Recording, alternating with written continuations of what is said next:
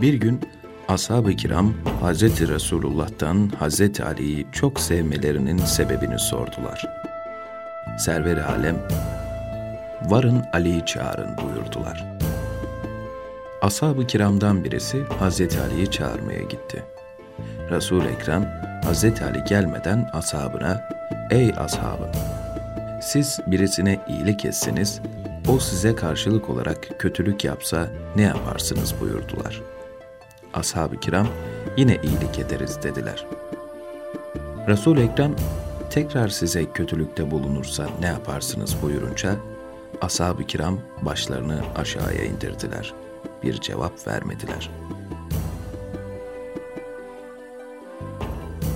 O sırada Hazreti Ali radıyallahu anh geldi. Resul-i Ekrem sallallahu aleyhi ve sellem Hazreti Ali'ye, "Ya Ali, sen birisine iyilik etsen, o sana kötülük etse ne yaparsın?" buyurdular. Hazreti Ali, "İyilik yaparım" dedi. Resul-i Ekrem aynı soruyu 7 kere tekrarladı.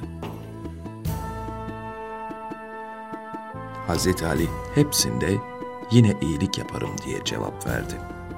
Sonra ekleyerek, "O kimseye ben iyilik yaptıkça o bana kötülükte bulunsa yine ben ona iyilik yaparım" dedi.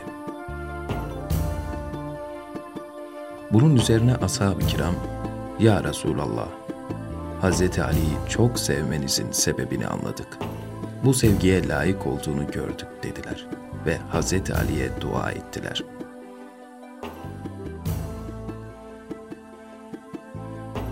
Ashab-ı kiram, Hazreti Ali'nin yüksek derecesine vakıf olmak için bu suali sormuşlardı. Ashab-ı kiramın her birinin mübarek kalpleri, kainatın efendisinin eşi bulunmayan şerefli sohbetlerinde, birinci defada bütün kalp hastalıklarından temizlenir, cilalanır, parlardı.